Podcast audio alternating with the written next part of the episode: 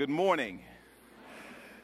Uh, good to see you all. Um, my name is Kondo. I get to serve as one of the pastors uh, here. And uh, this morning I have the privilege of continuing a series that we have been in. In fact, this is the third week of a series uh, that we are calling What to Wear. What to wear. Um, and again, not a fashion tips series, as we'll see here in a little bit, but uh, in this series, we are making a very, very, very risky assumption that regardless of what your two thousand sixteen was like, you would like to see two thousand seventeen be just a little bit better. And uh, I'm guessing for those of us sitting here in this room, we represent probably two different groups. Some of us, two thousand sixteen was a year of spiritual breakthrough. Uh, we interacted with and encountered the Lord in beautiful and fresh ways. We experienced maybe a little more victory in areas of sin and struggle than we had maybe seen in years past. We started to maybe even see ways in which ashes started to give way to beauty. For some of us, two thousand sixteen was a spiritual breakthrough year. But for others of us, two thousand sixteen was more of a spiritually barren year. Uh, the sightings of Jesus, the sightings of his presence, the enjoyment of our God was just a little more scarce. And if we're honest, we found ourselves on the losing end and giving in much more often to areas of sin and struggle than we would probably like to admit. More ashes than beauty. For some of us, twenty sixteen was more of a spiritually barren year. But what we're saying is whether it was a year of spiritual breakthrough or, or a year of spiritual barrenness, the suspicion is that you'd like to see two thousand seventeen be just a little bit better. And if you're like me, I, I bet you in particular there are areas of sin and struggle that you would like to see a, a little more breakthrough in. I mean, is there anyone who just say, if they were honest, yeah, I'd like to see uh, temptation have a little less of its way with me this year than it did last year. I don't know if there's anyone else who, who would say, yeah, yeah, yeah, in my attitudes and, and some of my patterns of behavior, I'd love to see them honor God a little more and, and do a little less harm to my soul and to the relationships in my world. I'd love to see breakthrough in areas that I know are hurting me and are hurting the people I love and hurting my God. So in this series, we've been taking a look at the armor of God in Ephesians chapter six. In fact, feel free to turn there if you have a copy of the scriptures. That's where we're going to spend most of our time. Ephesians chapter six. Um, and by the way, if you don't have a copy of the Bible, um, whether it's paper or electronic, we will have the verses up on the screens for you to be able to follow along. Uh, if you don't own a Bible, we would love to get one in your hands. After this service, head to the connection corner right outside the back doors and just let them know you'd like a Bible. We'll get one into your hands. And if we can't get one into your hands, we will get one to you as quickly as possible. possible. But we've been looking at the armor of God in Ephesians uh, chapter uh, chapter six. And um, let me just say we have been doing this for a number of reasons that I trust will continue to become more and more clear as uh, the series goes on.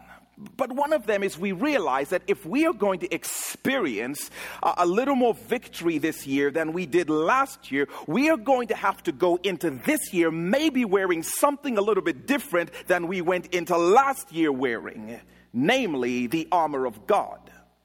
Because as I look back on my two thousand sixteen, and I look at some of the ways in which I caved to areas of sin and struggle, the reality is I wasn't wearing the right thing. I was not dressed in the armor of God. And by the way, if you've missed the first two weeks of this series, do your soul a favor and uh, catch up. You can head here to mission point dot net uh, slash messages and um, catch up on whatever you may have um, missed. Again, mission point dot net slash messages, or you can head to our podcast uh, and catch up on, on what you've missed. And can I just pause and give a shout out uh, to Pastor Matt, who broke off a piece of heaven and handed it to us this, you know, past uh, couple of weeks, as he taught us so well from the Word of God. So feel free to thank him um, for serving us so well. If you see him out and about, just... Um, man, thank him, hug him, um, embarrass him, wish his Falcons luck, whatever. Um, but here's one of the key things that we've seen emerge uh, in the first couple of weeks. It's something that we cannot afford to miss. And it's the simple truth that we are at war. We are at war. That was true last year, and that is true this year as well. We are at war. Now, again, I realize that most of us didn't roll out of bed this morning and make the declaration, oh my goodness, uh, we're at war today. It's not something we often tend to think about, but it is still true nonetheless. We are in a spiritual war. Like it or not, you and I are caught up in a cosmic, intergalactic battle in which the darkest and most diabolical forces in the heavenly realms are constantly scheming up ways to, to distance us from God, to derail us from His purposes, and to do the greatest conceivable damage to us that they possibly can. And I'm sorry if you like to be liked, but there are spiritual, powerful spiritual beings who despise you, and they have you under surveillance, just figuring out ways that they can sneak into your world and wreak as much havoc as is imaginable. That's true sitting here this morning, and that will be true as we walk out into the rest of this year. Last year wasn't just a spiritually challenging year. There were spiritual forces helping, more than happy to help with that. It was a tough year in part because you are in a war, and there are spiritual forces who are pledged to take you out, to ensure that you do not thrive spiritually. Look at the way Paul puts it, uh, Ephesians chapter six. Um, starting at verse ten. He says, finally, writing to the church, be strong in the Lord and in His mighty power. Put on the full armor of God so that you can take your stand against the devil's schemes. Because that devil be scheming. Verse twelve. For our struggle is not against flesh and blood. Do not get it twisted. Your primary beef is not with people. It's not with things. It's not with political sides. It says right here that it is not against flesh and blood, but against the rulers and against the authorities and against the powers of this dark world and against the spiritual forces of evil in the heavenly realms. And by the way, the more we start to beef with each other, the enemy's like, we got them, believing that's what it's really about. But the spiritual forces in the heavenly realms, we are at war. And it would be good for us as a church to get a sense of that. I will never forget um, my first trip to Haiti. Uh, in two thousand ten, uh, a group of us uh, went from the church to explore uh, a variety of uh, ministry uh, possibilities, and I was speaking at a three-day um, conference while we were down there. And I'm telling you, no sooner had we touched down than it became palpably and apparently clear. We were rudely reminded to the reality that we are in a spiritual war. I can still remember that first night, and every single night following while we were there, there was some experience or another reminding us that the powerful forces of darkness were after us. It was crazy, crazy. Um, every night, we would go to sleep uh, serenaded by the sounds of, um, you know, these voodoo drums and these incantations as area witch doctors and priests would be inviting uh, their spiritual overlords to show up and do the greatest imaginable harm to us. That's how we went to sleep every night. Without fail, and, you know, Todd Anderson, you were there. LaStacia, you were there too. You guys remember, without fail, every night uh, there was a team that came from Florida and our team, and we were all staying in the same house. And without fail, every night, somebody would wake up screaming in terror, "Get off me! Leave me alone! In the name of Jesus! Get away from me!" as they experienced spiritual oppression in that place. It's crazy. Um, every night while uh, the conference was happening, we were painfully aware of the fact uh, that some area priests and, and witch doctors had crashed the conference and had made their ways into the made their way into the compound in which uh, this conference was being held. Um, standing at a distance in a hope to intimidate and again to invite spiritual overlords to do their worst. There was even some poisoning attempt at some point. It was crazy. Um, Lindsay, who's Todd's little sister, she just went back to Haiti. She's the one who hosted us uh, when we were there, but she was back for a, a couple of weeks, and we're recently reminiscing on one night when, man, our team spent hours in what felt like hand-to-hand combat with some demonic beings that had apprehended um, and that had commandeered the bodies of some people who lived in that area, and they were going crazy. And there was this battle in these exorcism moments that went on and on and on in some of the craziest ways. And we were reminded night after night after night after night, especially at night, that we were in a spiritual war. But thankfully, after the week was over, we jumped on a plane and we flew and we landed in Miami um, at the airport. And I can still remember walking into the airport. And as I walked into the airport, you know, my phone came back online. And uh, all of my emails and all of my voicemails that I had missed, you know, came rushing back um, into my phone. And all the social media posts that I had lost sight of, they kind of um, uploaded really quickly. I can still remember walking and seeing a bunch of T Vs, and, and you look at them and you start to catch up with some of the news you'd forgotten even mattered, you know, and you start to catch up with, of course, the sporting highlights that you had missed. And, of course, you look around and there's scantily clad human beings everywhere, not to mention duty-free purchases that you can make at your leisure in this airport. And I can remember at Miami airport feeling this overwhelming curtain of terror come over me as I was rudely reminded, we are at war. And here's what struck me. That we were in a spiritual war in Haiti. And then we jumped on a plane and we are in a spiritual war in Miami. The primary difference was that we were more aware of it in Haiti.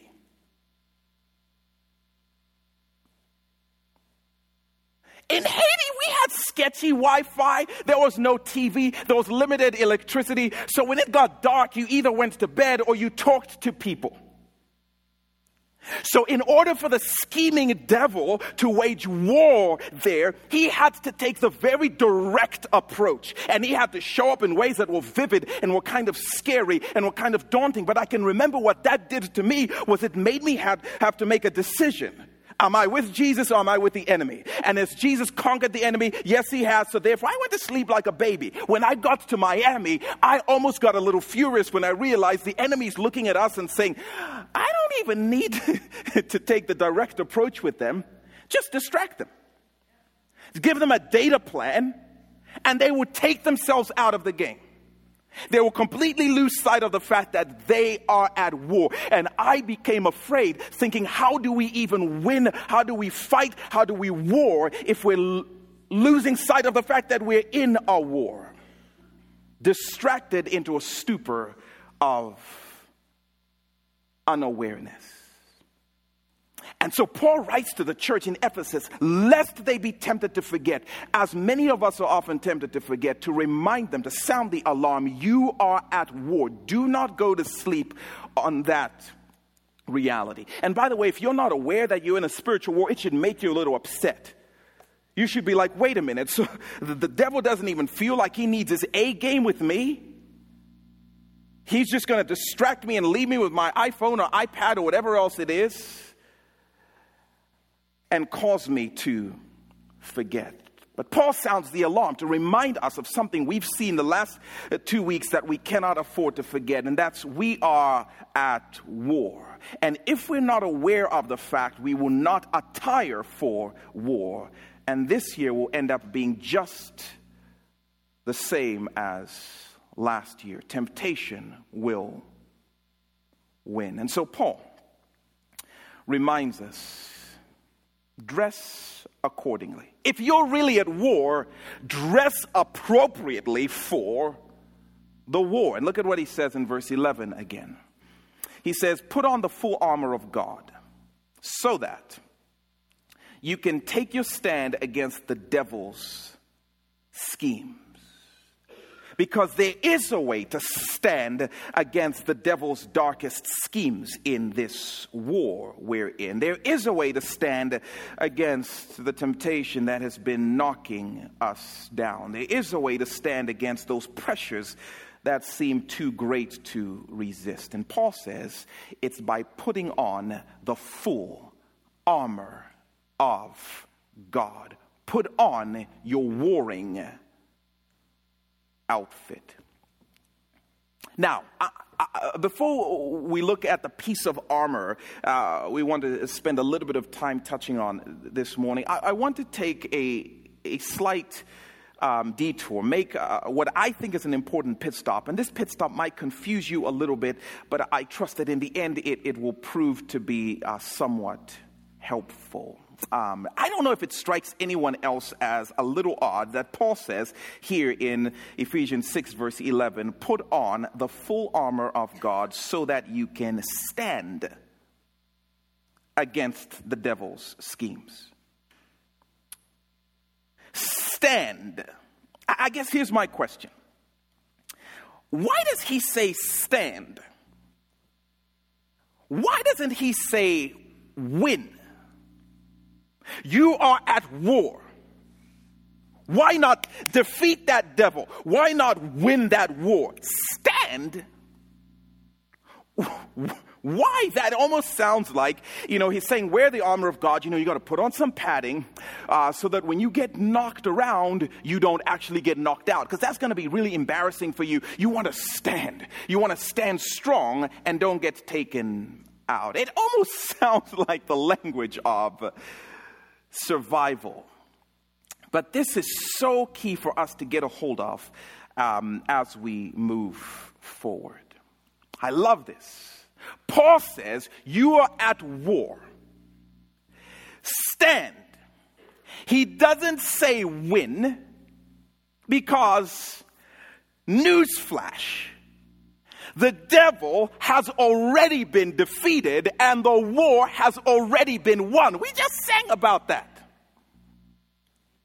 The devil has already been conquered and defeated.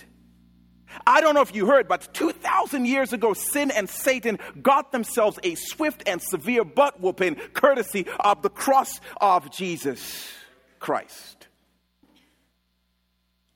Look at how Paul says it in Colossians chapter two, verse fifteen. This is Jesus. And having disarmed the powers and authorities, he made a public spectacle of them, triumphing over them by the cross. So he says to the church, stand. You do not put on the armor of God to win the war. You put on the armor of God to stand in the victory that's already been won. And so he says, stand. You put on the armor of God to stand. stand on the promises that Jesus has given you. You put on the armor of God to stand in the peace that he's given you, in the joy that he has given you, in the power that raised him from the dead that's now at work in your life with the power to demolish strongholds. You stand in all that Jesus has given you. In fact, if you read the book of Ephesians, the first three chapters is just a tirade of Paul telling the church, this is what Jesus has done for you. This is what Jesus has won for you.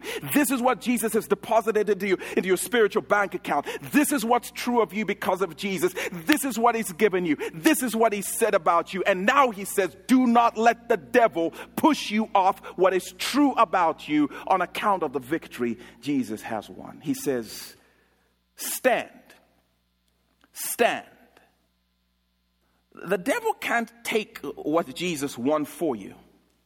So he has to scheme to figure out ways to lure you off of what is rightly yours so you can give up what Jesus has given to you. And Paul says, mm-mm, do not let him take the peace that was given and won. Do not let him take the victory that Jesus has won. Stand your ground. And the truth is, he had way too much success with me last year. And I want to stand a little more in two thousand seventeen.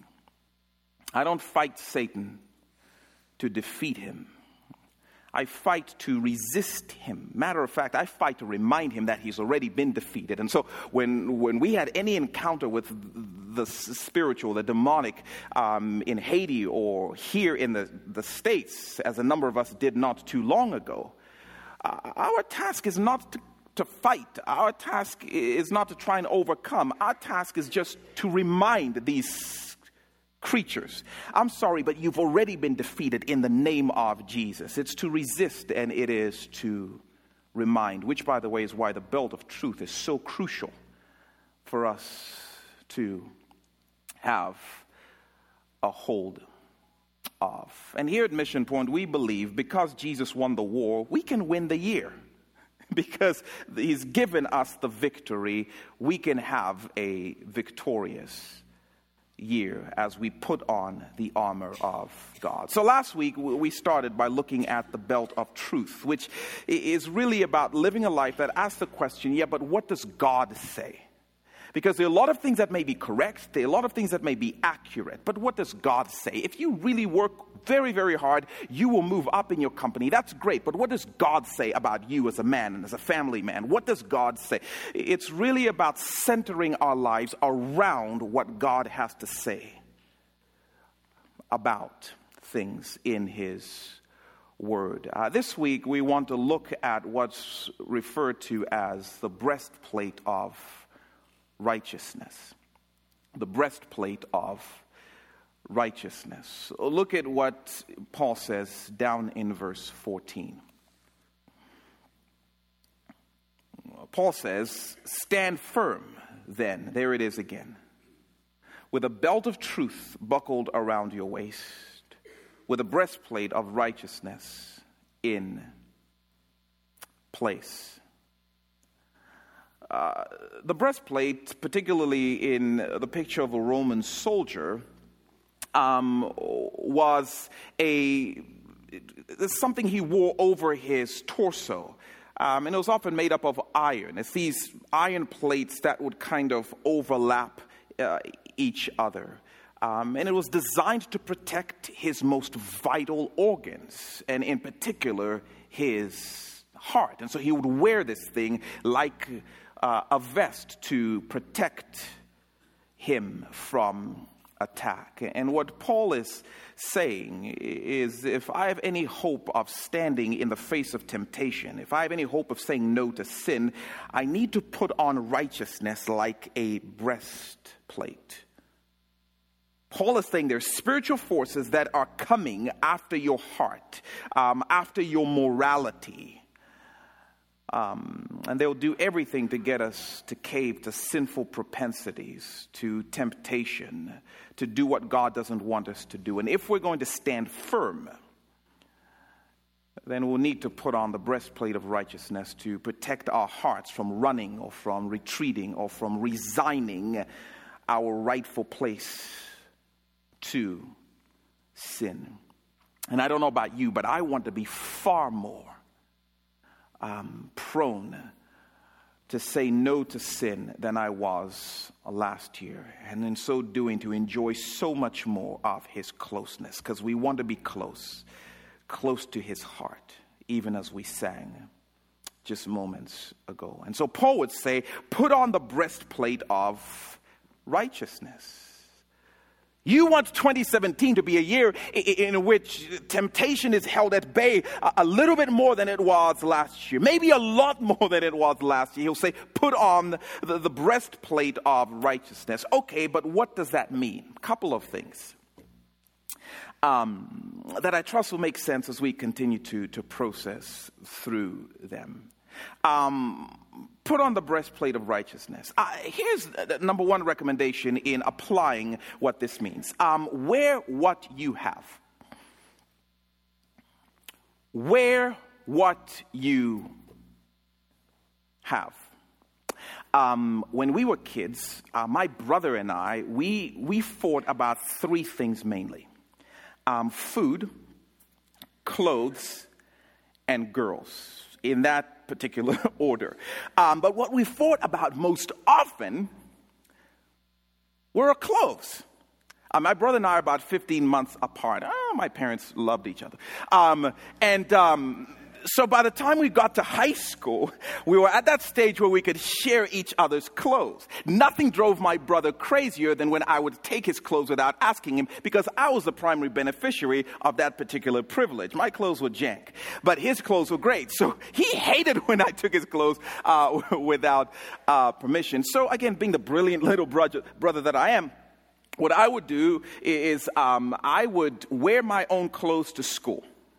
But I would steal his clothes and I would sneak them in my bag, and then I'd get changed at school and I'd be looking fresh.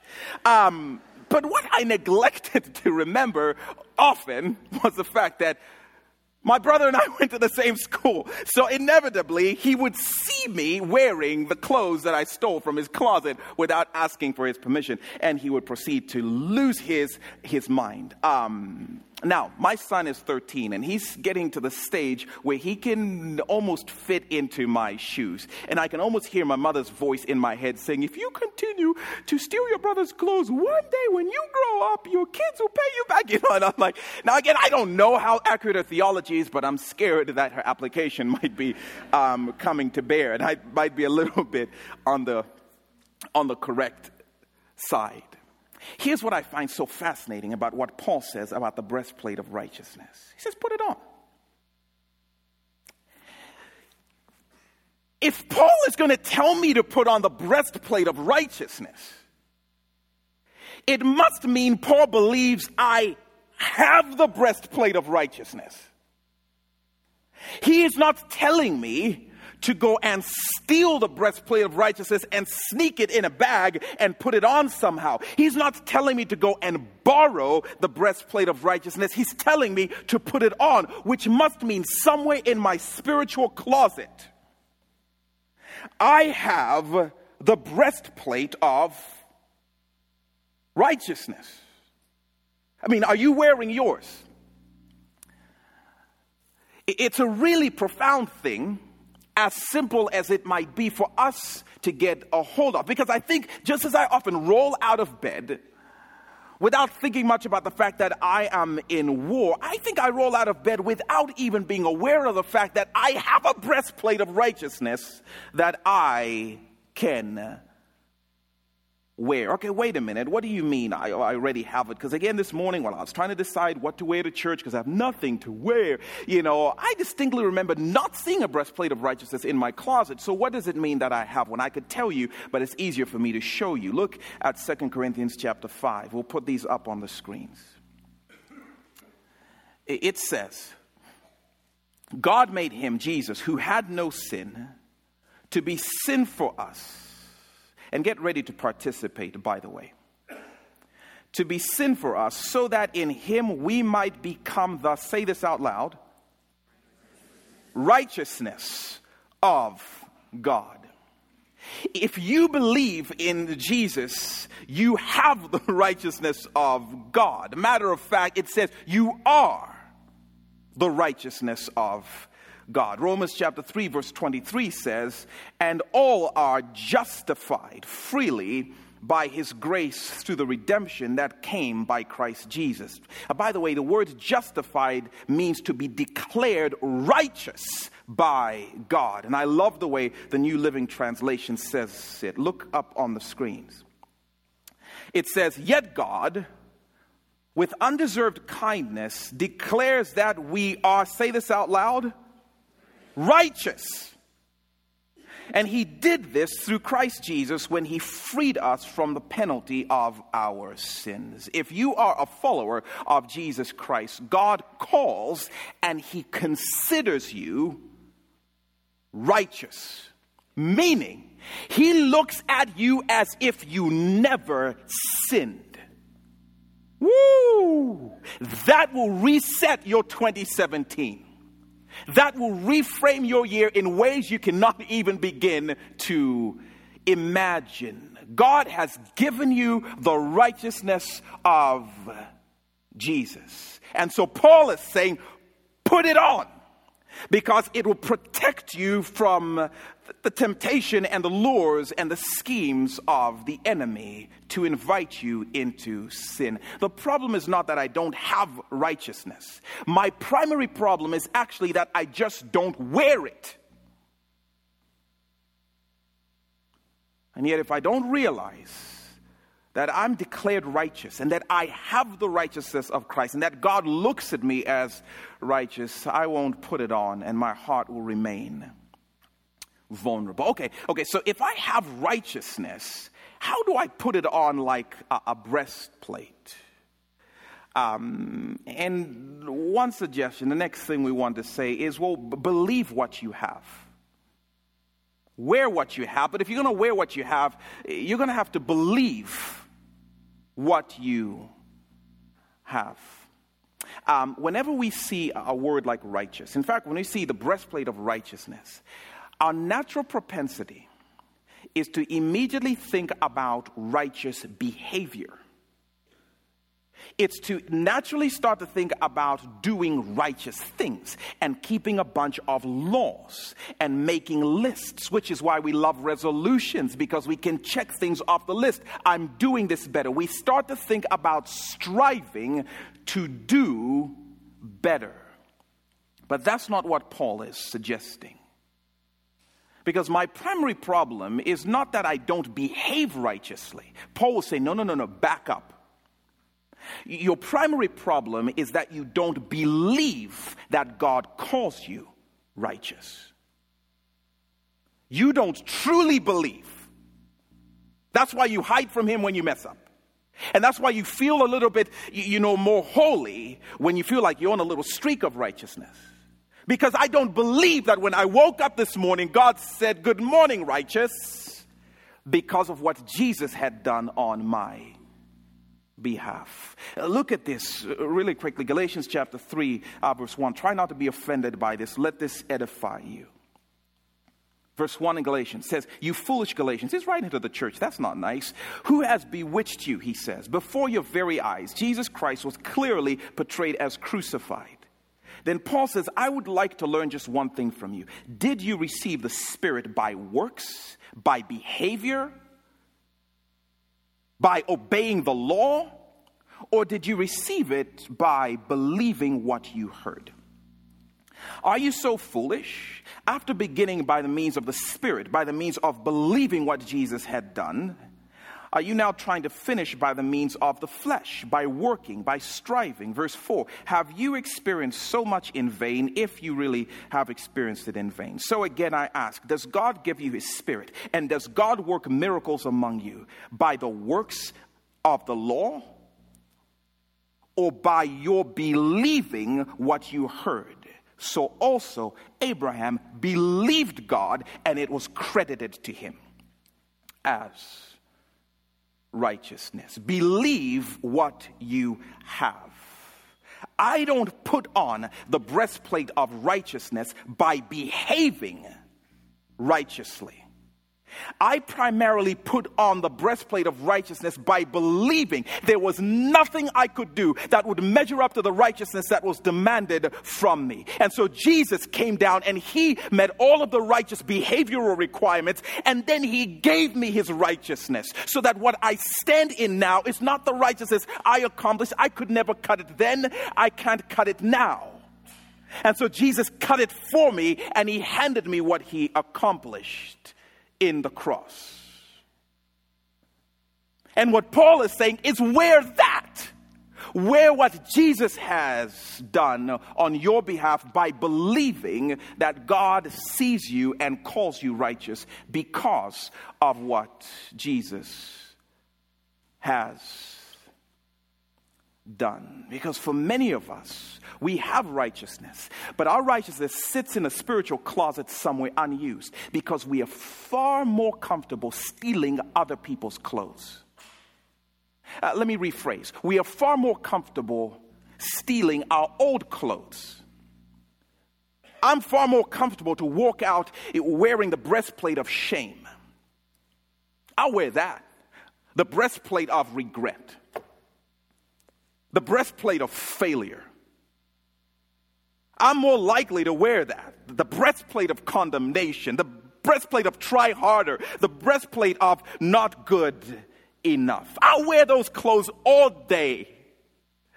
And what Paul is saying is get in that closet and pull out the righteousness that Jesus has already accomplished for you and wear that. And it will mysteriously have the power to affect the way you interact with temptation. The war against sin in twenty seventeen will be won, as I believe and declare, Jesus has already made me righteous. And so when you leave your house in the morning, and I know how I tend to function, I tend to pay so much more attention to my behavior and what I've done for God and how I've tried to measure up. I'm so much more prone to pay attention to the bad day I had yesterday than I am to, to pay attention to what Jesus did on that Good Friday. Which are you more aware of? What Jesus has done or what you do? And if you're paying more attention to what you do, then Paul would say you're wearing the wrong breastplate. So believing what Jesus has done. And it takes practice. It takes saying it over and over. It takes declaring, I'm righteous in the eyes of God thanks to Jesus. It, de- it takes declaring that. It takes surrounding myself with people who will remind me, I know you messed up. And that sin is a serious thing. And you ought to confess that to him. But you then ought to declare, I'm righteous in his sight. I need people like that and voices like that in my world. Because listen, if you go out against Satan armed in the righteousness of your behavior, he is not intimidated by that. And he's just going to wait till you mess up, and then he'll come back and say, hey, how's that behavior thing going?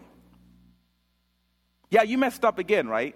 You know, you might as well just quit and wait till twenty eighteen because it's too late for you now. But if what I show up in is the righteousness of Jesus, it, the devil has a hard time with that. Like, you messed up. I know I did. I confessed my sin. But hey, listen, it was never about me behaving appropriately. It was about Jesus behaving for me so you can deal with him. No, thanks. See you later. Yeah, see ya. It's the righteousness of Christ. Let me say one more thing before we, we um, head out, because it's important for us, and we'll see this as we continue um, in our series. Believers will behave. Believers will behave. I ought to wear what I have, and I ought to believe what I have, that I have the righteousness of Jesus Christ. But if I believe that I'm righteous in Christ, I am going to start to behave righteously. The problem with the church is we try and get to righteousness by behaving righteously. That didn't work. That's why Jesus came. But if I believe what Jesus has done, it is going to mysteriously start to affect how I behave. Have you ever seen how annoying a person is when they get a brand new pair of white sneakers? Ah! Like they will walk like twenty miles around anything that even looks like a puddle, right? I mean, and if you come near them and you've had any relationship with mud in the last six months, they don't want to be anywhere near you because they don't want to get a smudge on their new precious white sneakers. Same with people when they get a new car and you see like there's n- thousand empty parking spaces and they're parked like in the deepest, darkest corner at the Walmarts. Because they don't want anyone to get sweat on their car. They don't want anyone to breathe on their car. They want to maintain that new car feel, that new car smell, that new car swag. And they're just annoying. No one likes them.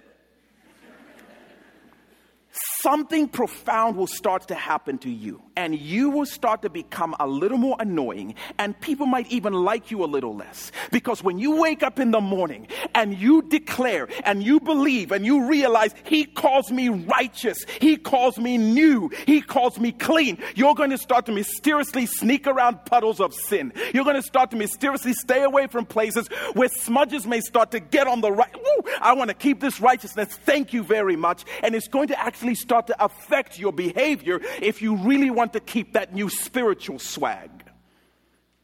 It will affect what you be, how you behave if you believe that he has made you and called you righteous. Putting on the breastplate of righteousness is about believing what Jesus has done. And so for some of us, we need to wake up tomorrow. Frankly, we need to walk out of here today and just say it over and over again. Oh, he calls me righteous. He calls me righteous. And then beg the Spirit of God because we can't do this without him. That's why it says in verse eighteen, pray in the Spirit on all occasions. Then we need to beg the Spirit of God, help me to believe what Jesus has done for me and help it to start to produce a life that's pleasing and honorable to you. And so Spirit of the living God, we pray that now. That you would enable us to believe what is so difficult for us to believe in and of ourselves. That you would point our gaze back to Jesus who died and rose to defeat the enemy and to overcome our sin and to give us his righteousness. Help us to pay so much more attention to the cross than we pay to our own behavior. Please. Calls us to believe in a way that changes how we behave. And Lord, for those of us who are giving into sin and those of us who are behaving uh, carelessly with no concern, we pray that you, your Spirit would do something to maybe for the first time help them to believe that Jesus is willing to forgive and call them clean. It's in his name we pray. Amen.